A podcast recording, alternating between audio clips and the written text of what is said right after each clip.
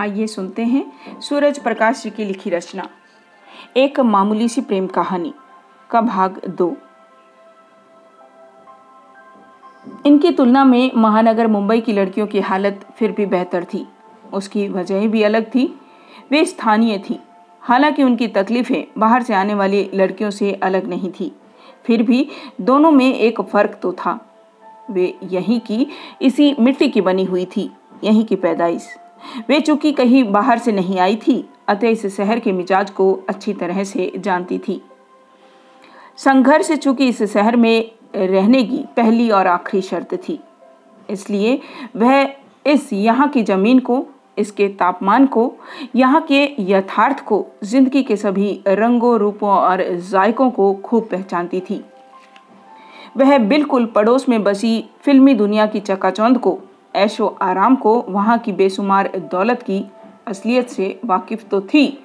इन सारी चीज़ों के लिए उसे स्वाभाविक रूप से सपने भी आते थे, लेकिन इन असंभव से लगने वाले सपनों को पूरा करने के लिए वे आमतौर पर कोई बड़ी बेवकूफ़ी नहीं करती थी।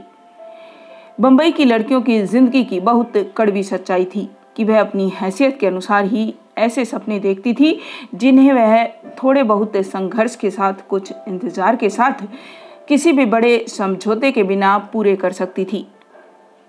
यह एक तारीफ़ करने लायक बात थी कि आमतौर पर मुंबई की हर दूसरी तीसरी मध्य वर्गीय लड़की का सपना थोड़ी सी आर्थिक आज़ादी, एक ठीक ठाक सा नौकरीशुदा पति और खुद का बेशक छोटा सा ही सही, एक अदद अलग घर हुआ करता था। जो सचमुच अच्छी किस्मत वाली होती थी, वे तीनों सपने न सही, इनमें से दो एक तो आगे पीछे पूरे कर ही लेती थी।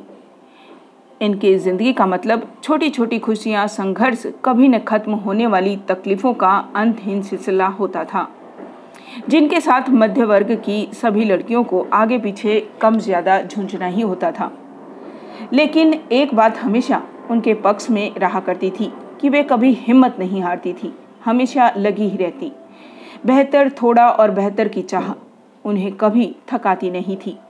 एक एक तिनका चुन चुन कर घोंसला सजाने जैसा संघर्ष।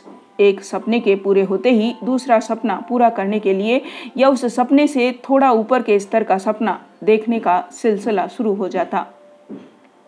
इस तरह से अपने संसार को और बेहतर बनाने का सिलसिला चलता ही रहता था। इसी वजह से कई बार सपने टूटते और पूरे न होने पर भी उनका मोहभंग नहीं होता था और न ही वे कभी निराश होती थी। वे ज़िंदगी के साथ साथ इन सब बातों की आदि हो जाती थी, लेकिन तकलीफ़ उन लड़कियों की होती थी जो कहीं भी, कभी भी और बहुत ऊँचे स्तर के सपने देखना शुरू कर देती थी।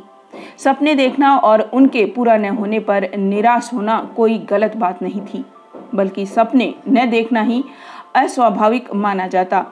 परेशानी की बात तो यह थी कि उनके अपने छोटे बड़े शहरों या कस्बों से जब उनके ये सपने पूरे नहीं हो सकते थे और वे बिना किसी सोचे समझे मुंबई महानगर की तरफ़ चल पड़ती थी या कई बार फुसला कर ले आई जाती थी।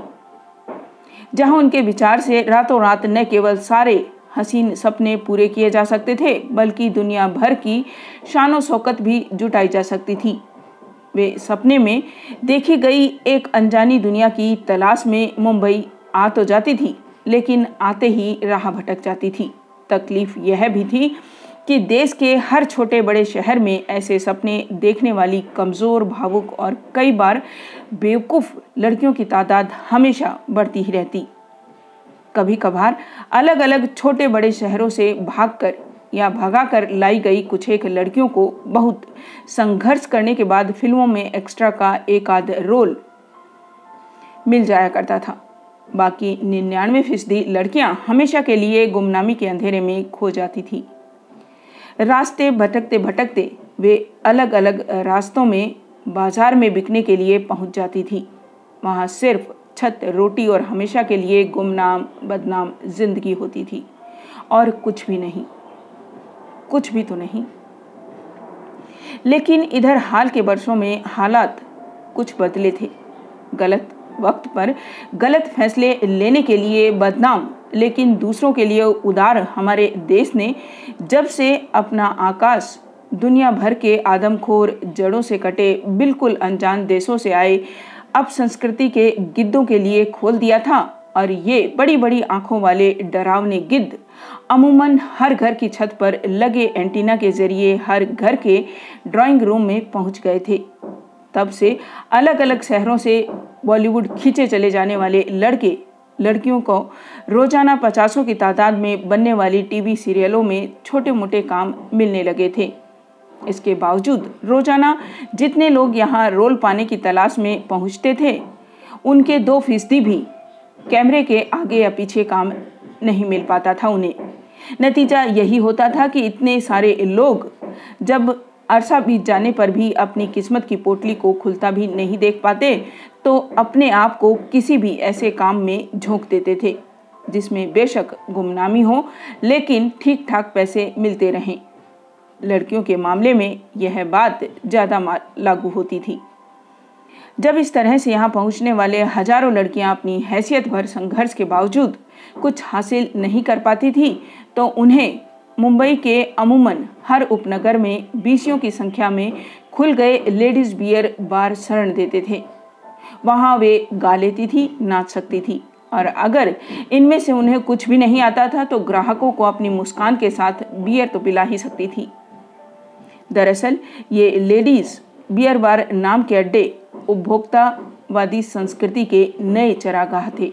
एक तरह से पुरुषों के परवर्सन सेक्स को लेकर मानसिक विकृतियों को भुनाने के लिए नए ठिकाने थे। आज़ाद हिंदुस्तान में यह पहली बार देखा सुना जा रहा था कि इस तरह के सेक्स संबंधी कुंठाओं को न केवल सार्वजनिक तौर पर सामाजिक मान्यता दिलाई जा रही थी, बल्कि उसे इस तरह गलियों चौराहों पर सरेआम भुनाया जा रहा था। ब्लू फ़िल्मों को छुप छुपा कर देखने दिखाने का जमाना जा चुका था। अब तो प्रत्यक्ष प्रदर्शन का जमाना था। इन तथाकथित तन मन की थकान उतारने, तनाव ढीला करने के नवीन अड्डों लेडीज़ बियर बारों में सरेआम गतिविधियाँ शुरू हो जाती। कई जगहों पर तो सुबह 11 बजते ही भारी रियायत का लालच देकर ग्राहकों को पटाने का सिलसिला शुरू हो जाता।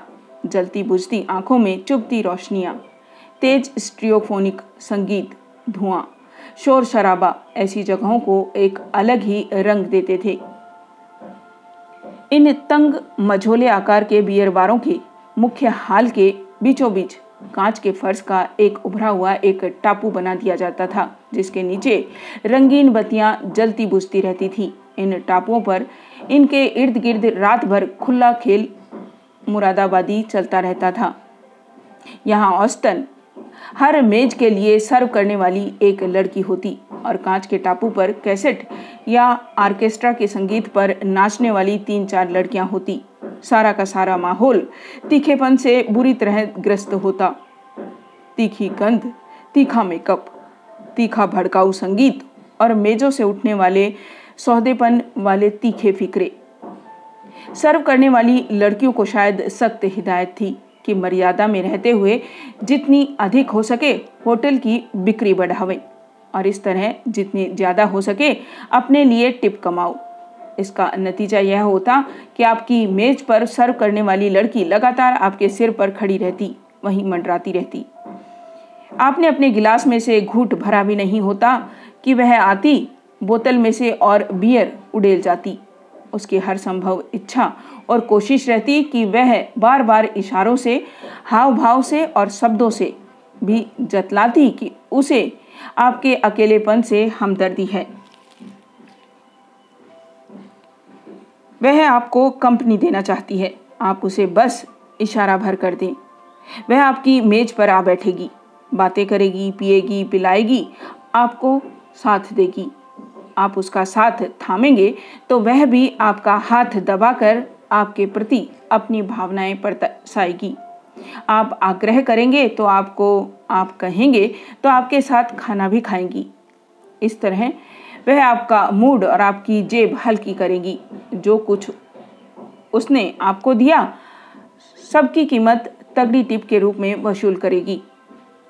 सेठ की जो बिक्री उसने बढ़ाई है, उसकी कमीशन उसे सेठ से अलग से मिलेगी। इन बियर बारों में अमूमन सारी चीज़ों के दाम दो तीन गुना वसूल किए जाते।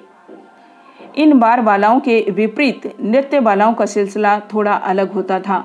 उन्हें अपने डांस फ्लोर पर रहते हुए ही अलग अलग मेजों पर बैठे हुए विकृत मानसिकता वाले ग्राहकों से अपने हिस्से के लिए तगड़ी बख्शीश निकलवानी होती थी। बल्कि उन्हें रखा ही इसलिए जाता था कि उनके तथाकथित नृत्यों और कूल्हे मटकाने की अदाओं पर रीझने के लिए ग्राहक आए, अपनी सुध बुध खोकर पिए, पिलाएँ और नोटों की इतनी बारिश कर दें कि होटल का सेठ नाचने वाली, गाने वाली, सर्व करने वाली और दारू बनाने वाली कंपनी सब के सब भीतर तक भीग जाएँ। आमतौर पर इन बियर बारों के मालिक धार्मिक किस्म के लोग थे, जो अपने पहले इन जगहों पर इडली वड़ा बेचा करते थे। कुछ एक तो समोसे जलेबी बेचने वाले हलवाई भी रहे थे। जब उन्होंने देखा कि लोगों की पेट की भूख शांत करने की तुलना में उनके बीमार दिमागों की भूख शांत करने और यौवन की भूख बढ़ाने में ज़्यादा कमाई है तो वे इस धंधे में उतर गए थे और खूब पैसा पीट रहे थे। ये नाचने गाने वाली लड़कियाँ भी रात भर में पाँच सात सौ पीट ही लेती थी। शुरू शुरू में तो यहाँ फ़िल्मों से ठुकराई गई लड़कियाँ ही आती थी। लेकिन जब स्थानीय लड़कियों ने देखा कि यहाँ तो तुरंत कमाई, खूब खाना पीना और गाजे बाजे मौज मज़ा भी है तो झोपड़पट्टियों में रहने वाली गरीब, मजबूर और थोड़ी तेज लड़कियाँ भी यहाँ आने लगी थीं। गहरा मेकअप, शोक हदाएँ, ओढ़ी हुई मुस्कान और इन सब के ऊपर जलती, बुझती बत्तियों वाला माहौल, बाकी सारी कमियाँ पूरी कर देता था। नाचने गाने वाली लड़कियाँ अपनी महफिल की शुरुआत किसी भजन नुमा फिल्मी गीत से करती थी और भजन के खत्म होते ही वहीं कहीं कोने में रखी शिव की मूर्ति के आगे अगरबत्ती जलाकर प्रणाम करती थी। इसके बाद ही वे विधिवत कुल्हे मटकाना शुरू करती थी। यहाँ अमूमन उन लड़कियों, घरेलू औरतों और कामकाजी महिलाओं को जानबूझकर ज़िक्र नहीं किया जा रहा, जो स्वेच्छा से मजबूरी में किसी आर्थिक, शारीरिक अथवा पारिवारिक दबाव के चलते दुनिया के सबसे पुराने ज्ञात धंधे में लिप्त थी। उनकी ज़िंदगी के बारे में लोग पहले से ही ज़रूरत से ज़्यादा जानते हैं। इसका कारण साफ़ है। परंपरागत वैश्यावर्ती अब गए जमाने की बात हो चुकी थी। बेशक अभी भी आपको राह चलते या उस तरह के बाजारों में ग्राहकों की तलाश में खड़ी सजी धजी ऐसी पतुरियों के दर्शन हो रहे थे। जो इन चाहे अनचाहे धंधे में धकेल दी जाती थी और वहाँ से निकलने का अब उनके पास कोई रास्ता नहीं बचता था। लेकिन देश की आज़ादी का पचासवा वर्ष आते आते दुनिया के सबसे पुराने धंधे के समीकरण बदल चुके थे। अब इस धंधे को भी सामाजिक मान्यता दे दी गई थी और इसे व्यवसायिक जगत का एक अनिवार्य घटक मान लिया गया था। अब इस धंधे को सफ़ेद पोसी का जामा पहनाकर नए तौर तरीकों के साथ सर अंजाम दिया जाने लगा था। माल वही था और रूप बदल दिया गया था उसका। अब वह सोसाइटी गर्ल, पर्सनल सेक्रेटरी और पर्सनल एग्जीक्यूटिव के रूप में कॉपरेट जगत की शोभा बढ़ा रही थी। पिछले दशक तक एक लतीफ़ा अक्सर सुनाया जाता था कि एक कंपनी ने अपने सबसे बड़े अफसरों को सपत्नीक विदेश यात्रा का न्योता दिया था। सब अफसर जब यात्रा के बाद वापस आए तो कंपनी ने सभी अफसरों की पत्नियों को एक पत्र भेजकर पूछना चाहा था कि उनकी विदेश यात्रा कैसी रही। तो सभी अफसरों की पत्नियों ने कंपनी से एक साथ पूछा था कि कैसी विदेश यात्रा? वे तो किसी विदेश यात्रा पर नहीं गई है। अब आज़ादी की पचासवीं वर्षगांठ आते आते यह लतीफ़ा हकीकत में बदल चुका था। अब बाज़ार में ऐसी पचासों कंपनियाँ आ गई थी कि जो बड़ी बड़ी कंपनियों के और जो भी बड़े अधिकारियों की विदेश, देश की यात्रा कार्यक्रम की व्यवस्था करने के साथ साथ सुंदर साथी भी मुहैया कराती थी।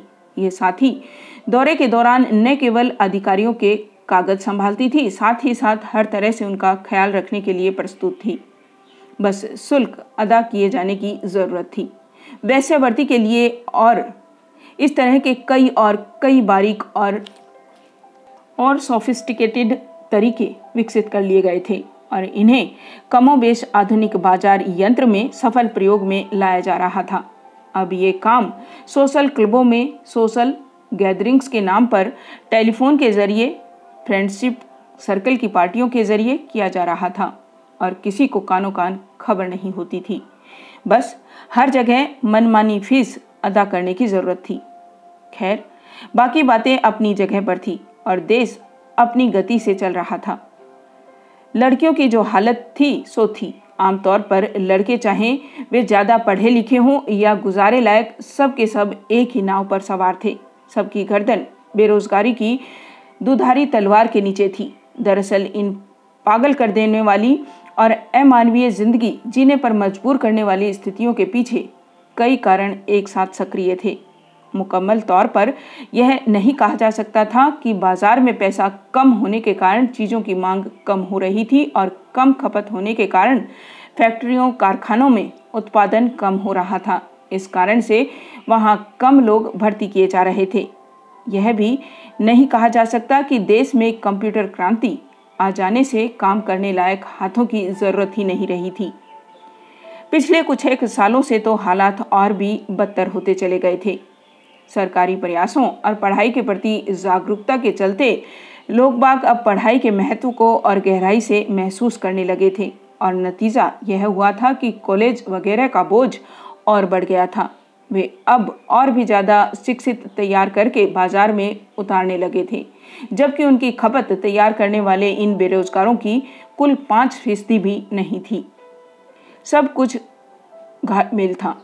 बीसियों वजह थी, पच्चीसियों बहाने थे और पचासों दिक्कतें थी। सच सिर्फ़ यही था कि हर योग्य हाथ को काम नहीं था।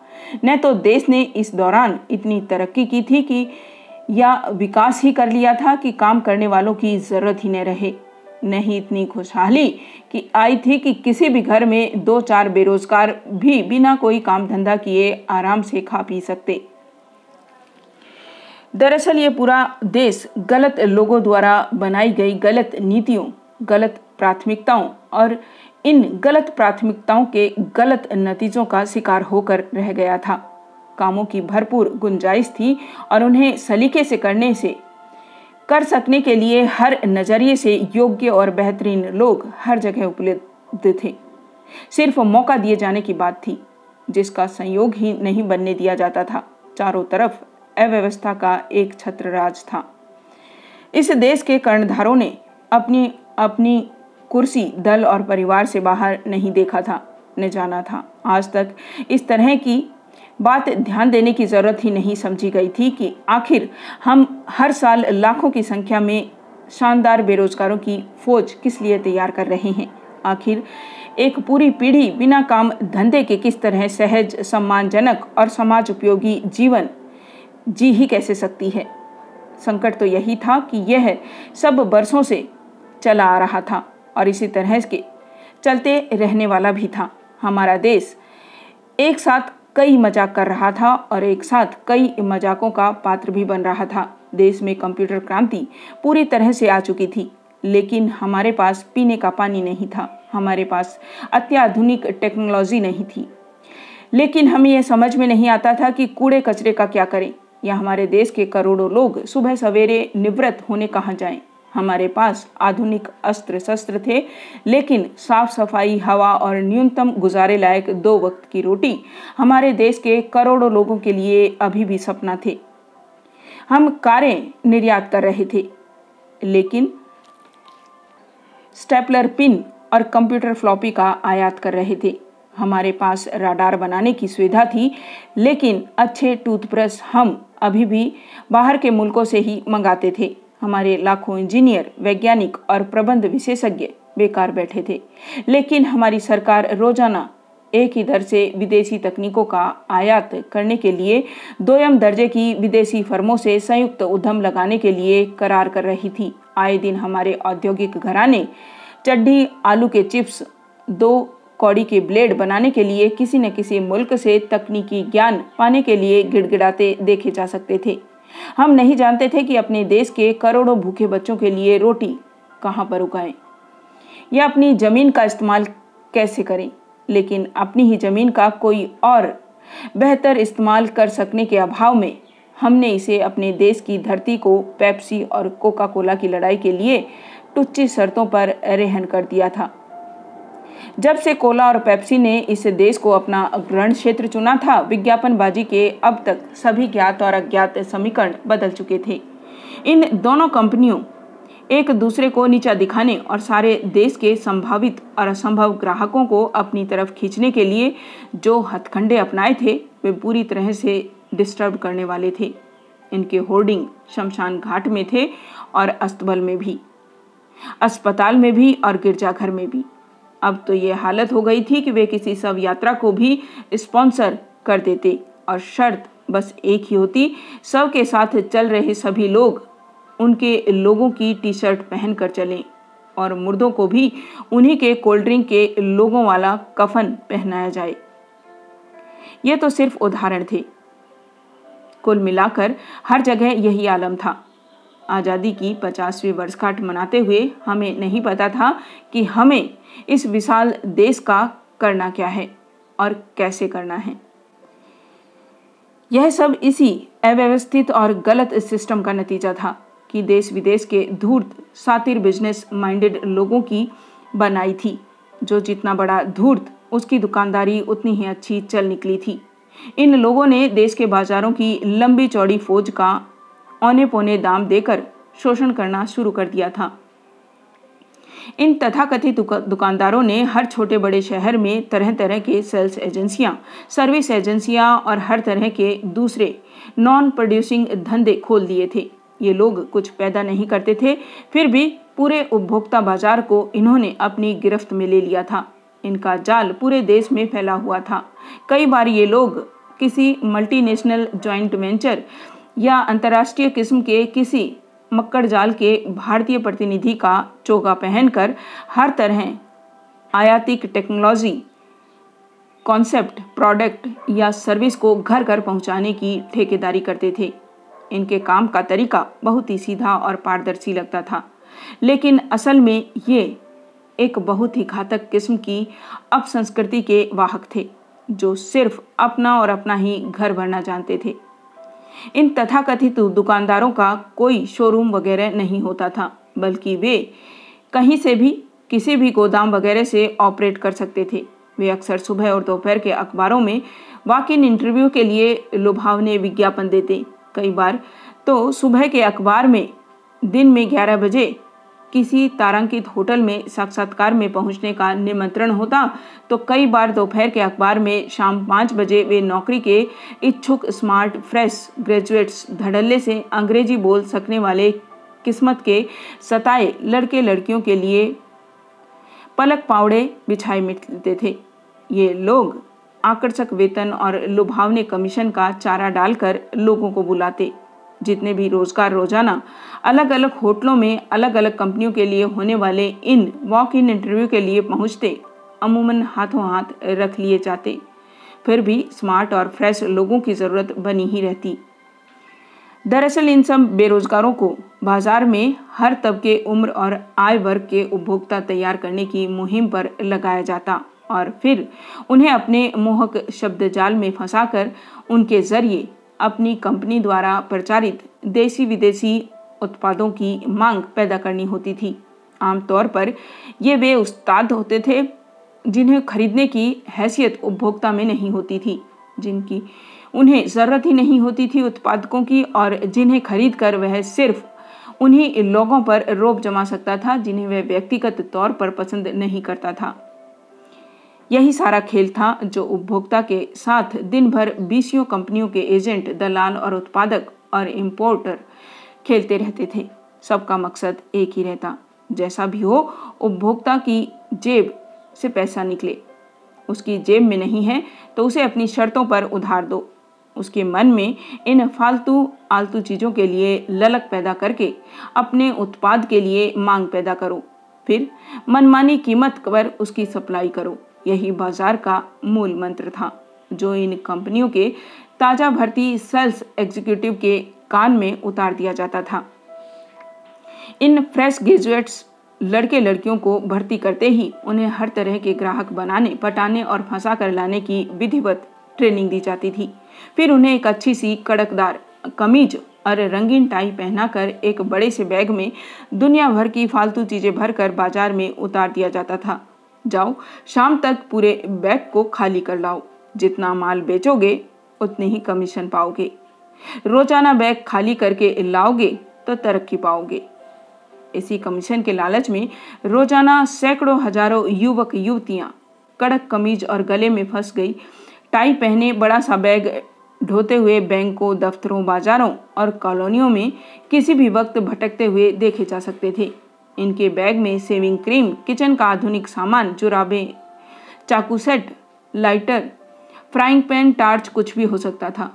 वे आपको फोल्डिंग छाता पसंद न आने पर मिनी मिक्सचर के लिए फंसा सकते थे। उसके लिए भी न फंसने पर अपने बैग से बच्चों के लिए कोई इम्पोर्टेड खिलौना निकाल कर घेर सकते थे। ये चीज़ें वे आपको छपी हुई कीमत से आधी कीमत पर देने के लिए एक तरह से गिड़गिड़ाते देखे जा सकते थे। यह बात अलग होती कि छपी हुई कीमत से आधी कीमत पर भी वह चीज़ महँगी लगती। एक और तकलीफ़ थी कि इनसे सामान खरीदने की। न कोई गारंटी और न ही माल खराब, घटिया, नकली या डिफेक्टिव निकल आने पर वापस कर सकने की कोई सहूलियत थी। ये तो आज यहाँ कल वहाँ वाले जीव थे। इसके बावजूद टाई और बैग वाले ये सेल्स एग्जीक्यूटिव, मार्केटिंग डायरेक्टर या मैनेजमेंट ट्रेनिंग जैसे भारी भरकम पद नाम वाले ये घुमंतु सेल्समैन दरअसल बहुत निरेह से लगते।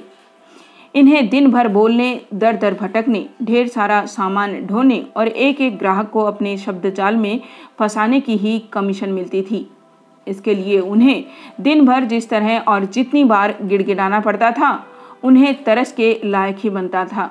एक बात और भी थी, इन लोगों को देखकर बचपन में देखे फेरी वालों की भी याद आती थी, जो बंधे बधाए गली मोहल्लों में बारह महीने एक ही तरह की चीज़ें बेचने के लिए लगभग उसी वक्त के आसपास आया करते थे और लंबी सी, प्यारी सी तान लगाकर पूरे मोहल्ले को अपने आने की खबर दिया करते थे। वे फेरी वाले सभी मोहल्लों में बहनापे का सा रिश्ता जोड़ते हुए सामान बेचा करते थे। एक तरह से वे गली मोहल्लों की दिनचर्या का एक हिस्सा बन जाया करते थे। वे कई बार किसी की मांग पर खास आइटम ढूंढ कर भी ला दिया करते थे। इसके अलावा वे बहनों, भाभीियों और नंदों के कई मामलों में राजदार भी हुआ करते थे। उनका आना अच्छा लगता था, लेकिन इन आधुनिक फेरी वालों को देखते ही खींच पैदा होती थी। एक तो ये लोग बक बक बहुत करते थे, दरवाज़ा खुलते ही सीधे भीतर घुस आते थे और दूसरे अपनी चीज़ें ज़बरदस्ती थोपना चाहते। हालाँकि उन पर खींचते समय हम अच्छी तरह जानते होते थे कि ये तो सिर्फ़ भाड़े के सिपाही हैं, जिनके ज़रिए लड़ाई और कोई लड़ रहा है। लेकिन लड़ाई के नियम तो यही सिखाते हैं कि दुश्मन को मारो, नहीं तो वह आपको मार डालेगा। इसी वजह से ये सेल्समैन हर जगह दुत्कारे भी जाते थे। इन्हीं आधुनिक फेरी वालों की एक और जमात भी थी, जो कुछ बेचती तो नहीं थी, लेकिन कॉन्सेप्ट और सर्विस सेक्टर का प्रतिनिधित्व करती थी। ये लोग ग्राहक को पटाने की हर चंद कोशिश करते, अपनी सर्विस के लाखों फ़ायदे गिनाते थे, जैसे वे आपको फंसाने के लिए घर से ही कसम खाकर निकलते थे। यही उनका पेशा था। विदेशी बैंकों के क्रेडिट कार्ड किसी क्लब या हॉलिडे रिसोर्ट्स की महँगी और आजीवन सदस्यता, किसी शॉपिंग क्लब की सदस्यता, या इसी तरह की किसी भव्य इनामी योजना वगैरह के लिए रोज़ाना सड़कों की संख्या में ये मार्केटिंग एग्जीक्यूटिव ग्राहकों की तलाश में इधर उधर दफ्तरों, दुकानों, कॉलोनियों में चक्कर लगाते देखे जा सकते थे। इन्हें नौकरी पर रखने वाले कंपनी इनके लिए जो बिज़नेस टारगेट तय कर देती थी, वे देखने सुनने में बहुत आकर्षक लगते। लेकिन हासिल करने बहुत मुश्किल होते थे। ये कंपनियाँ ग्राहक पटाने के लिए हर तरह के नैतिक, अनैतिक हथकंडे अपनाती। कहीं से भी ग्राहकों के पते फ़ोन नंबर हासिल कर लेती और फिर उन्हें फ़ोन करके बताती कि आपको हमने सम्मान, ईमान के लिए चुना है। लोगों को इनाम लेने के लिए किसी अच्छे होटल में बुलाया जाता। मेज बुक कराई जाती। वहीं जाकर पता चलता कि वे अकेले नहीं हैं, जिन्हें इस तरह बुलाया गया है। कई और भी हैं, जिन्हें इस तरह घेर कर लाया गया है। वही यह सदस्य ऐसे भी रहता कि यह सारा नाटक उन्हें किसी महँगी, फालतू और बकवास स्कीम की सदस्यता के लिए घेरने के लिए किया जा रहा है, परंतु सदस्यता लेने पर भारी छूट का चुका डाला जाता। एक पूरा दल होता जो हर तरीके से आप पर इतना दबाव डालता कि आप मजबूर होकर हाँ कर बैठे। विदेशी बैंकों के क्रेडिट कार्ड के कारोबार से जुड़े लोग भी यही हथकंडे अपनाते। किसी भी एरे गहरे से फार्म भरवा लेते, जो बैंक द्वारा रिजेक्ट हो जाता। सिर्फ़ फार्म भरवाने के एवज में बिचौली कंपनियाँ अपना कमीशन खा कर लेती।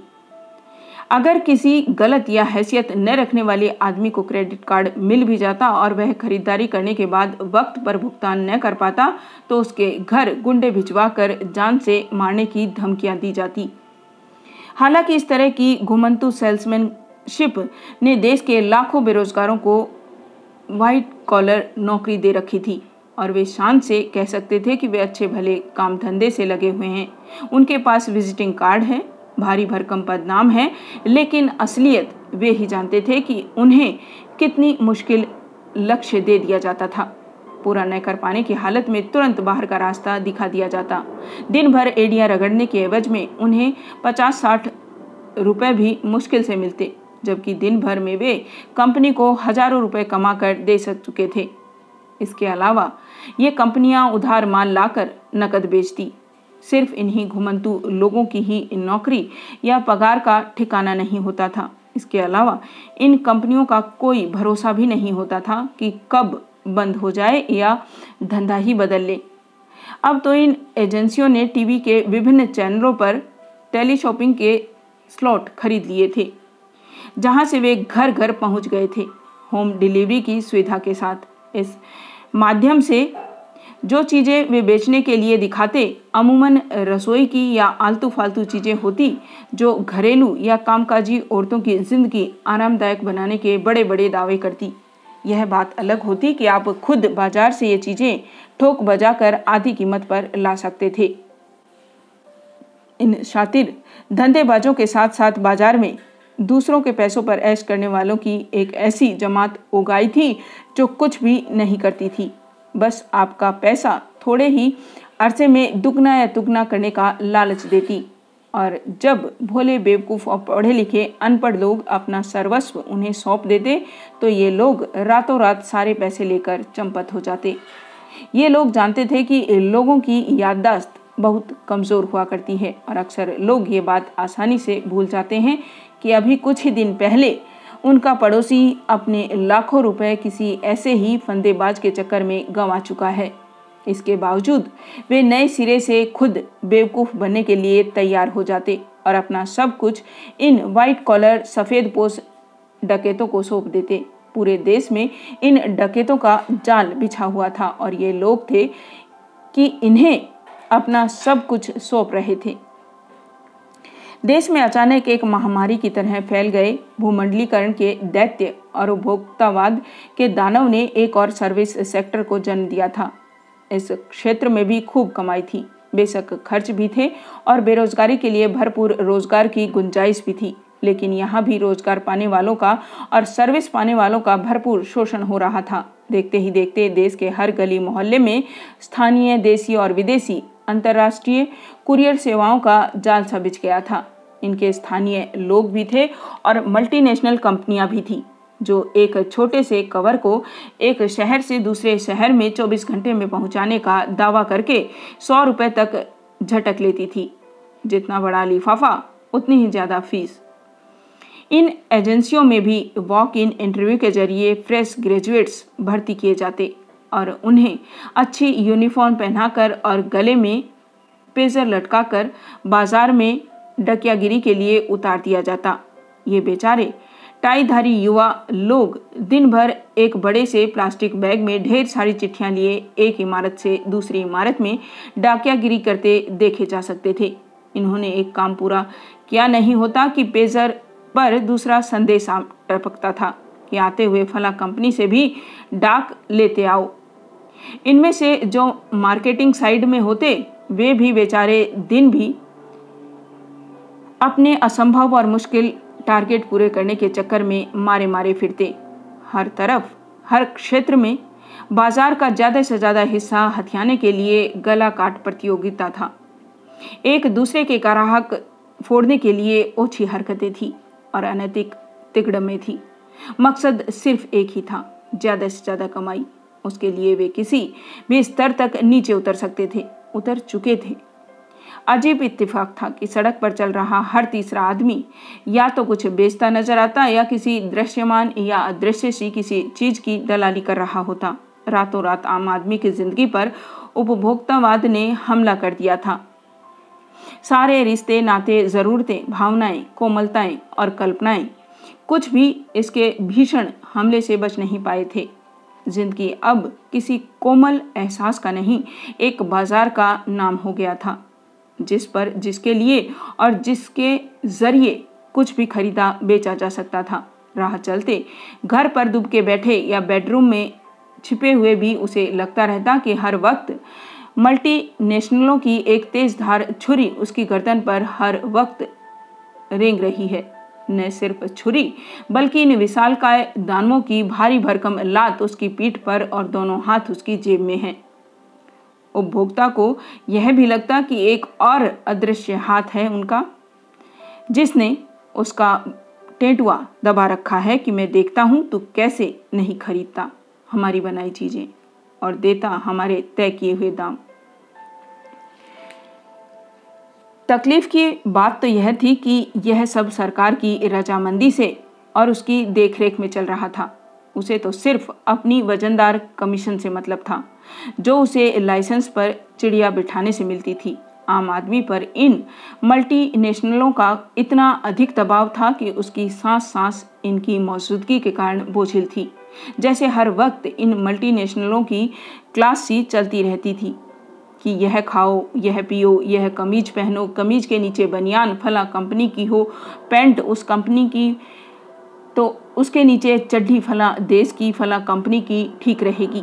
ये कंपनियाँ दिन में दस बार याद दिलाती कि इस विदेशी चड्ढी में इलास्टिक फला कंपनी का ठीक रहेगा। यह भी याद दिलाया जाता कि हमारी चड्ढी धोने के लिए किस कंपनी का साबुन उत्तम रहेगा। सुबह उठते ही किस कंपनी के ब्रश पर किस दूसरी कंपनी का टूथपेस्ट लगाना बेहतर रहेगा और कुल्ला किस कंपनी के माउथ वॉश से किया जाएगा, यह सलाह दी जाती। इन सब के मार्गदर्शन के लिए दसियों कंपनियाँ सुबह सुबह हाजिरी बजाती। इसके बाद हमारी हजामत उड़ने के लिए सात और कंपनियाँ कतार बांधे नज़र आती। किसी के हाथ में विदेशी उस्तरा होता तो किसी के हाथ में ब्रश या क्रीम। कोई कोई तो हमारे चेहरे पर किसी भी कीमत पर अपना आफ्टर सेव लोशन की रगड़ने के लिए झटपटाता नज़र आता। जूते हो, पॉलिश हो, घड़ी हो, पेन हो, नेल कटर हो, गाड़ी हो, ब्रीफकेस हो या उसमें रखे स्टेपलर हो, स्टेपलर की पिन हो, कुतरने के लिए चिप्स हो या चुभलाने के लिए मिंट की गोली हो। हर जगह यही बड़े बड़े सिर वाले मल्टीनेशनल हमें घेरे खड़े मिलते। उनके पास हमारी बीमार करने के लिए जंक फ़ूड थे। बीमारी से बचने के लिए महँगी दवाएँ थी और इन दवाओं की कीमत वसूल करने के लिए मज़बूत हाथ थे। छुरी हर हाल में आम आदमी की गर्दन पर थी। आवाज़ उठाने की तो गुंजाइश ही नहीं थी। विरोध करने का मतलब प्रगति का विरोधी कहलवाना था। अजीब विडंबना थी कि हमारे हज़ारों खानों के स्वाद खुशबू और जायके दुनिया भर में पसंद किए जा रहे थे और हमें विदेशी जंक फ़ूड, बर्गर, पिज़्ज़ा और डिब्बाबंद चिकन खाने पर मजबूर किया जा रहा था। हमारे चार रुपए किलो के आलू खरीद कर वे उसके चिप्स बनाकर हम ही को पाँच सौ रुपए किलो के हिसाब से खिला रहे थे और हम खा रहे थे। सब कुछ इसी तरह चल रहा था और हम बकरे की तरह सिर पर लटकी तलवार की धार लगातार पास आती महसूस कर रहे थे। जेब में रुपये आता ही नहीं था और जब आता था तो ये लोग यह पहले ही तय कर चुके होते थे कि इसे कौन किस किस अनुपात में हथियाएगा। इस वक्त की यह सबसे बड़ी सच्चाई थी कि हमारे रुपए में से 80-90 प्रतिशत उपभोक्ता वस्तुओं की खरीद में ही खर्च हो जाता था। ज़िंदगी की बाकी सारी अहम ज़रूरतें जस की तस खड़ी रहती या टलती रहती या फिर हाशिए की तरफ़ खिसकाई जाती। मुक्ति कहीं नहीं थी। जहाँ तक बाज़ार का सवाल था, वहाँ एक अजीब सा माहौल तारी था। एक तरफ़ समाज का एक बहुत बड़ा वर्ग ऐसा था, जो पूरी ईमानदारी, कोशिशों और मेहनत के बावजूद दो वक्त रोटी नहीं जुटा पा रहा था। उसे अपनी छोटी से छोटी ज़रूरत, खुशी या इच्छा के लिए लंबे समय तक इंतज़ार करना पड़ता था। और कुछ भी हासिल कर पाने के लिए हर बार नए सिरे से संघर्ष की शुरुआत करनी पड़ती थी। लेकिन इसी के समानांतर लगभग सभी महानगरों, शहरों और कई बार कस्बों के बाज़ार भी हर वक्त ग्राहकों की भीड़ से पटे रहते। किसी भी समय बाज़ार से गुजरते वक्त भीड़ की वजह से कंधे छिलते।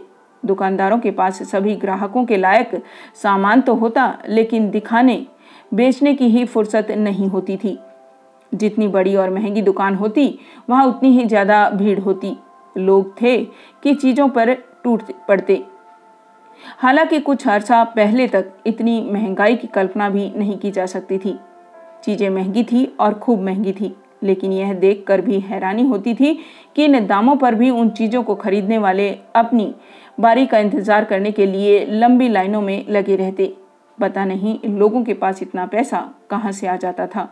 कि दिन भर शॉपिंग करने के बाद भी खत्म नहीं होता था। मध्य वर्ग ने अचानक ही ऊपर की तरफ़ ऊँची छलांग लगा ली थी और इसके खरीद पाने की ताकत रातों रात बढ़ गई थी। उसे खर्च करते देखकर अब उतनी हैरानी नहीं होती थी जितनी कई बार यह देखकर होती थी कि अब गरीब आदमी भी उसके नक्शे कदम पर चलने लगा था। किसी बैंक में काम करने वाला स्वीपर जब पचास हज़ार की दोपहिया गाड़ी लेकर उसे सजाने के लिए पाँच हज़ार और खर्च करता या किसी सरकारी दफ्तर में मामूली स्टेनो, जब बीस हज़ार का नेकलेस और सात हज़ार की साड़ी पहनकर दफ्तर आती तो हैरानी तो होती ही थी। कई बार मामूली हैसियत वाले किसी कर्मचारी को अपने बच्चों की शादी में लाखों खर्च करते देख सवाल उठने स्वाभाविक ही थे। वक्त था कि बहुत तेज़ी से बदल रहा था। साइंस अब आम आदमी की चेरी हो गई थी। सिर्फ़ उसे अपने घर के दरवाजे के आगे बाँध सकने की हैसियत होनी चाहिए थी। आदमी और आलसी हो चला था। अब उसके पास हर काम के लिए स्वचालित मशीनें थी या रिमोट कंट्रोल वाली बेहतरीन मशीनें थी। बर्तन साफ़ करने के लिए, कपड़े धोने के लिए, रोटी बेलने की मशीनें तो अब बीते वक्त की बातें थी। यह युग तो अपने साथ हर असंभव काम के लिए आधुनिक उपकरण लेकर आया था। अब आप कहीं भी आदमी को एक साथ बैठे मोबाइल फ़ोन पर बातें करते या फ़ोन पर बातें करते, हाथ मिलाते देख सकते थे। सेलुलर फ़ोन या पेजर अब चलते फिरते आदमी के पास पेन या लाइटर की तरह आम हो चले थे। बेशक यह वक्त कुछ खास लोगों के लिए बेहतरीन, शानदार और on the top of the world जैसा महसूस करने जैसा था। लेकिन आम आदमी के लिए अभी भी बहुत मुश्किल टाइम था। बहुत ही मुश्किल वक्त। उसने इससे पहले एक साथ इतनी मुश्किलें कभी भी नहीं देखी थी। अजीब बात थी कि इस पूरे परिदृश्य में बच्चे कहीं नहीं थे और न ही कहीं उनका स्वाभाविक बचपन ही था। अगर कहीं बच्चे थे तो भी सिर्फ़ विज्ञापनों में थे। आइसक्रीम खाते हुए बच्चे, चॉकलेट खाते हुए बच्चे, मैं, मैगी नूडल्स, बर्गर खाते हुए बच्चे, साफ़ सुथरे, किसी खास कंपनी के महँगे साबुन से नहाते, साफ़ गदगदे बच्चे, ये सारे बच्चे उपभोक्ता संस्कृति के नए वाहक थे, जो बड़ी बड़ी कंपनियों के उत्पादन बेचने की मुहिम पर लगाए गए थे।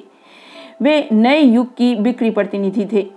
वे स्वाभाविक बचपन जीते, गलबैया डाले, भारी बस्ता उठाए, स्कूल जाते नहीं दिखते थे। इन बच्चों में शरारतें नहीं थी।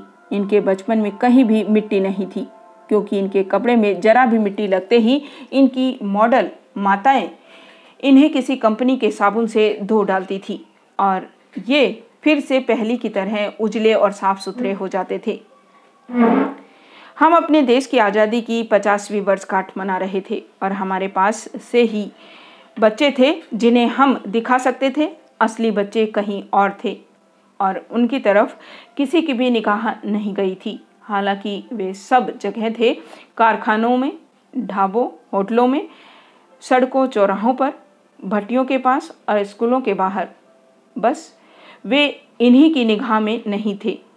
कथानायक और कथानायिका भी इसी वक्त का हिस्सा थे और अपने अपने हिस्से के अच्छे बुरे दिन देख रहे थे। कथानायिका पहले नरीमन पॉइंट के एक प्राइवेट दफ्तर में काम करती थी। उससे पहले और उससे भी पहले उसके खाते में बीसियों छोटी बड़ी नौकरियाँ दर्ज थी। इस नौकरी में उसे कुल नौ सौ रुपये पगार मिलती थी। अनिश्चितता और दैहिक शोषण का हमेशा डर।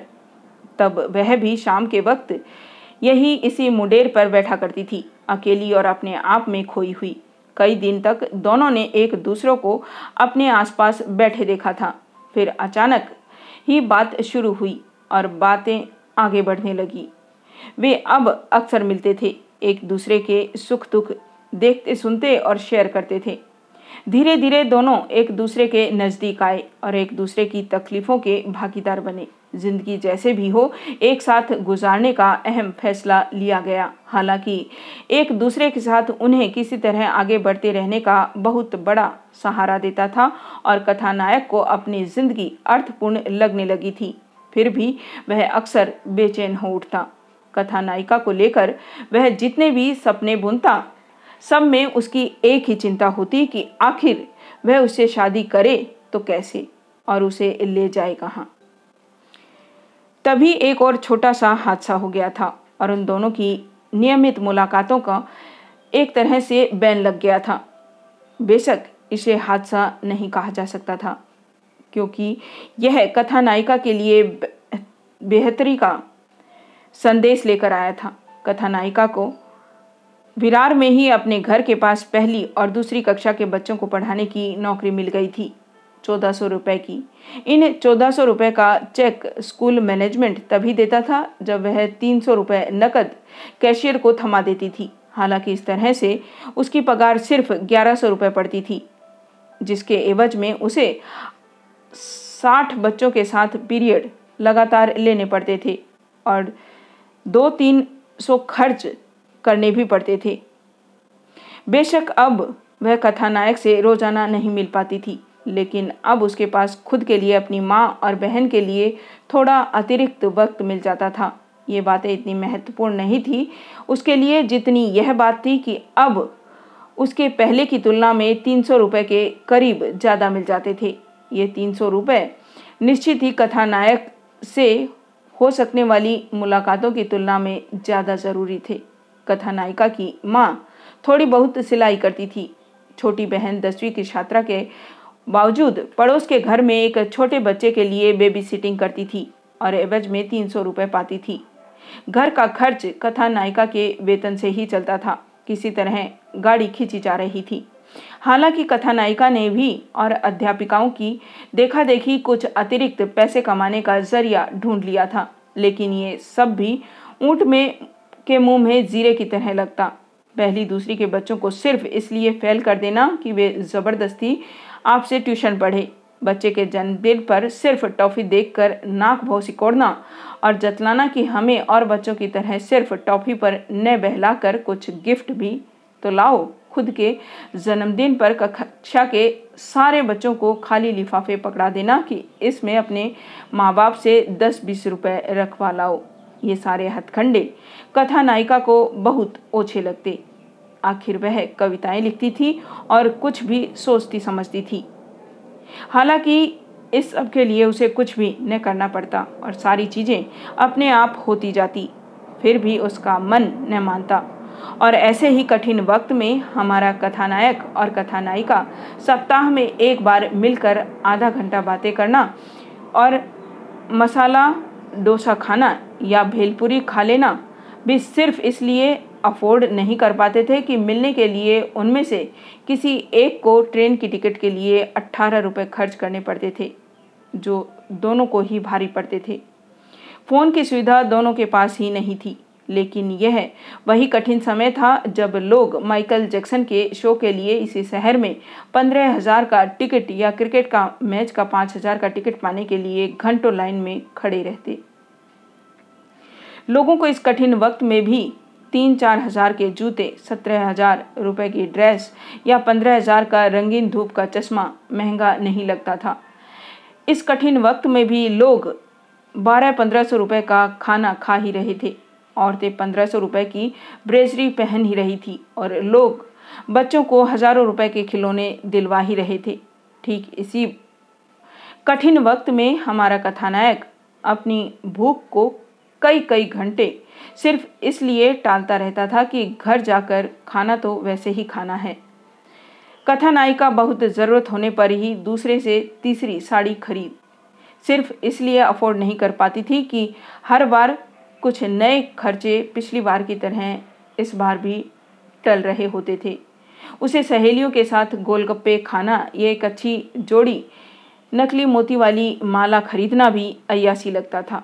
चीज़ें इन दोनों के लिए सचमुच बहुत महँगी थी। इन्हीं सारी वजहों, तकलीफ़ों और मजबूरियों के चलते कथानायक और कथानायिका पिछले दो ढाई बरस से एक दूसरे को चाहने के बावजूद शादी के लिए तय नहीं कर पा रहे हैं। कथानायक के पास जगह ही नहीं है। उसे हँसी आती है कि उसके पास नायिका को चूमने, गले लगाने या मुट्ठी भर प्यार करने के लिए भी जगह नहीं है। सब कुछ सार्वजनिक जगहों पर, सबके सामने। कथा नायिका का लिया हुआ पहला चुंबन उसे अभी भी याद है। उसे उस चुंबन के लिए की गई पूरी एक्सरसाइज आज भी रोमांचित कर देती है। एक बार उसने यूँ ही कथा नायिका से कह दिया था कि वह उसे आज उसके घर तक छोड़ने जाएगा। कथानायिका एकदम चौंक गई थी। वह सोच भी नहीं सकती थी कि कथानायक सिर्फ़ उसे छोड़ने के लिए चर्च गेट से विरार के आने जाने की 122 किलोमीटर की चार घंटे की यात्रा करेगा। मुंबई जैसे महानगर में इस बात की कल्पना भी नहीं की जा सकती थी। फिर भी वह जिद करके उसके साथ गया था। हालाँकि ट्रेन में दोनों जब पहली बार एक साथ सट कर बैठे थे तो नायिका बेहद रोमांचित हो गई थी। कथा नायिका ने उसे अपने घर तक आने की इजाज़त नहीं दी थी और उसे विरार स्टेशन पर ही एक कप चाय पिलाकर अगली ट्रेन से रवाना कर दिया था। विरार से वापस आते समय कथानायक ने देखा था कि वसई स्टेशन आने तक उसके डिब्बे में कोई भी सवारी नहीं थी। कम से कम जिस सीट पर वह खड़ा था या बैठा था, उस हिस्से में तो बिल्कुल भी नहीं। अगली बार जब दोबारा कथानायक ने उसके सामने फिर से यही प्रस्ताव रखा था तो वह थोड़ी नानुकुर के बाद मान गई थी। विरार पहुंचकर ही कथानायक ने उसे कहा था कि वह एक बार फिर उसके साथ वसई तक वापस चले। एक खास बात करनी है उसे। नायिका को तभी उसने सत्तर की रफ्तार से चल रही लगभग खाली लोकल में शाम के साढ़े आठ बजे पहली बार चुमा था। नायिका बेहद रोमांचित हो गई थी। वह कल्पना भी नहीं कर सकती थी कि यह घुरना सा चुप्पा सा आदमी इतनी मर्दानगी का काम भी कर सकता है। इससे पहले कि नायक उसे दोबारा चुम पाता, वसे स्टेशन आ गया था और वह तेज़ी से उतर गई थी। गाड़ी चलने तक खिड़की की सलाखें पकड़कर खड़ी रही थी और जाते जाते उसे बुद्धू कहीं के शानदार डिग्री दे गई थी। सचमुच वह बुद्धू ही तो था कि अपनी प्रेमिका का चुंबन लेने के लिए उसने इतनी बड़ी मशक्क़त की थी। लगभग चार घंटे की फालतू और बिना टिकट यात्रा की थी। और लॉज में देर से पहुँचने के कारण डिनर मिस किया था।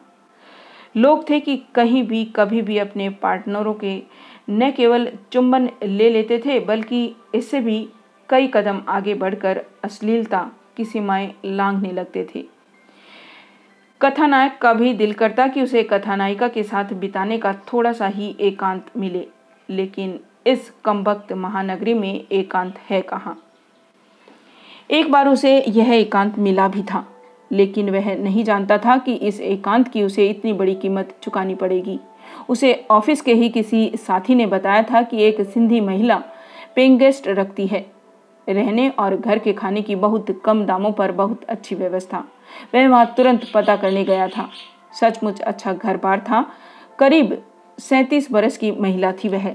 बहुत ही मिलनसार लगी थी वह महिला उसे। पहली ही मुलाकात में मन मोह देने वाली उसकी एक ही लड़की थी चौदह पंद्रह बरस की। पति अक्सर बाहर टूर पर रहता था। घर पर कोई मर्द रहे, यही सोचकर वह पेइंग गेस्ट रखती थी। सारी चीज़ें मन माफिक थी। उसे अलग कमरा दिया जा रहा था, जहाँ वह कभी कभार कथा नायिका को लाने की सोच सकता था। अगर सब कुछ ठीक ठाक चलता तो वह वहीं रहते हुए शादी करने की भी सोच सकता था। लेकिन यह सारा सोचना सिर्फ़ सोचना ही रह गया था। वहाँ उसका यह पहला ही दिन था। वह अपना सारा सामान लेकर आ गया था। अपना कमरा जमाया था उसने।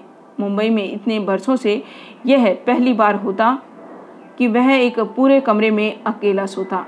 उस भद्र महिला ने बहुत ही सुरुचि ढंग से खाना बनाकर उसे खिलाया था। वह निहाल हो गया था। उसकी ज़िंदगी की बहुत बड़ी समस्या हल हो गई थी।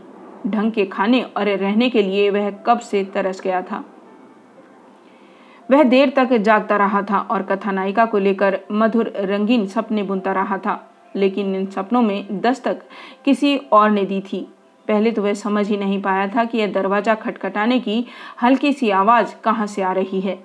काफ़ी देर बाद ही वह समझ पाया कि उसी का बंद दरवाज़ा खटखटाया जा रहा था। उसने उठकर जब दरवाज़ा खोला था तो सामने मकान मालकिन खड़ी थी, लगभग पारदर्शी गाउन में। उसने एकदम भीतर आकर दरवाज़ा बंद कर लिया था। कथानायक एकदम भौचक्का सा खड़ा देखता रह गया था। उसकी तरफ़ कामतुर नज़रों से देखते हुए बोली थी, वह कम वक्त नींद ही नहीं आ रही थी। तुम्हारी बत्ती जलती देखी तो सोचा, अरे तुम खड़े क्यों हो? आओ बैठो ना। और उसने कथानायक को खींचकर अपने पास बिठा लिया था। कथानायक को काटो तो खून नहीं। वह यह क्या देख रहा था? यौन का इतना खुला आमंत्रण। अचानक उसके सामने सब कुछ साफ़ हो गया था। यह इतने कम दानों में असुविधाएँ और सुविधाएँ, इतना अच्छा व्यवहार और इतना बढ़िया भोजन, बदले में यह सब कुछ। छी छी छी। उस रात वह बहुत मुश्किल से खुद को उस कामातुर औरत के चंगुल से बचा पाया था। वैसे वह बच भी कहाँ पाया था? उस औरत ने उसे बार बार अपने से लिपटाने की कोशिश की थी, यहाँ तक कि वह उसके सामने पूरी तरह नंगी हो गई थी। लेकिन जब कथानायक किसी भी तरह इस रूप में अपने जीवन में सेक्स की शुरुआत के लिए राज़ी नहीं हुआ था तो उसने उसे ढेर सारे पैसों का भी लालच दिया था। तुम दो चाहो, ले लो। बस, मेरी यह इच्छा पूरी कर दिया करो। रोज नहीं तो हफ़्ते में दो एक बार सही। वह फिर भी नहीं माना था। तो उसने आखिरी दाव चला था। वह मान जाए, वरना वह उस पर अपनी लड़की को छेड़ने का इल्ज़ाम लगाएगी और इसी वक्त खड़े खड़े दरवाजे से बाहर निकलवा देगी। एक बार उसने सोचा भी कि क्या हर्ज है। सब कुछ जब उसके सामने इतने शानदार ढंग से परोसा जा रहा है तो वह भी क्यों न आनंद ले? लेकिन वह ऐसी निमोफेनिक औरतों के बारे में जानता था। एक बार सिलसिला शुरू हो जाने पर इसका कहीं अंत नहीं होता। अपनी सेक्स पूर्ति के सामने वे न दिन देखती है, न रात। यही सोच सोच कर वह उसे अपने से परे ढेलता रहा। यही कहता रहा, आज यह बहुत थका हुआ है। कल वह ज़रूर आपकी इच्छा पूरी करेगा। लेकिन वह बिल्कुल भी नहीं मानी थी। वह बार बार उसे अपने ऊपर गिरा रही थी। उसने ज़बरदस्ती कथानायक के कपड़े उतार दिए थे। वह तब भी नहीं माना तो उसने कथानायक को गाली दी थी। नामर्द कहीं का। मैंने तो सोचा था, देखने में अच्छे खासे हो। और इस तरह से कथानायक को जीवन का पहला सेक्स अनुभव, इस ज़बरदस्ती के एक तरफा खेल में अपनी मर्दानगी सिद्ध करने के चक्कर में मिला था। पहली ही रात में दो बार उसे अपनी मर्दानगी दिखानी पड़ी थी। कथानायक समझ गया था कि वह यहाँ रहा तो उसे रोज रात ही है रासलीला रचानी पड़ेगी। उसकी सेहत का जो फलूदा बनेगा, सो बनेगा। वह इस घिनौने रिश्ते की वजह से किसी को मुँह नहीं दिखा पाएगा। अगले दिन ही उसने वहाँ से अपना बोरिया बिस्तर उठाया था और उस प्रसंग को अपने यादों से हमेशा के लिए निकाल फेंका था उसने आज तक किसी से भी इस घटना का ज़िक्र नहीं किया था। हालाँकि उसे वहाँ पूरे महीने के खाने के पैसे एडवांस दे दिए थे। लेकिन उस एक रात को इतने भीषण रूप में गुजारने के बाद उसकी हिम्मत ही नहीं हुई थी कि अपने बाकी पैसे वापस मांगने जाए। उसके बाद किसी घर में दोबारा शेयरिंग करके रहने की उसकी हिम्मत ही नहीं हुई थी। इस समय उसका सबसे बड़ा संकट ही यही है कि छोटे से छोटे और दूर से दूर किराए के मकान के लिए वह तीस चालीस हज़ार डिपॉजिट कहाँ से लाए। झोपड़पट्टी वाले भी पंद्रह हज़ार डिपॉजिट मांगते हैं और हज़ार रुपए किराए से कम बात नहीं करते। वो भी दूर दराज के इलाकों में जहाँ रहने पर बस का किराया अलग से जुड़ जाएगा। वह जहाँ काम करता है, वहाँ से तो वह हज़ार रुपए एडवांस की भी उम्मीद नहीं कर सकता।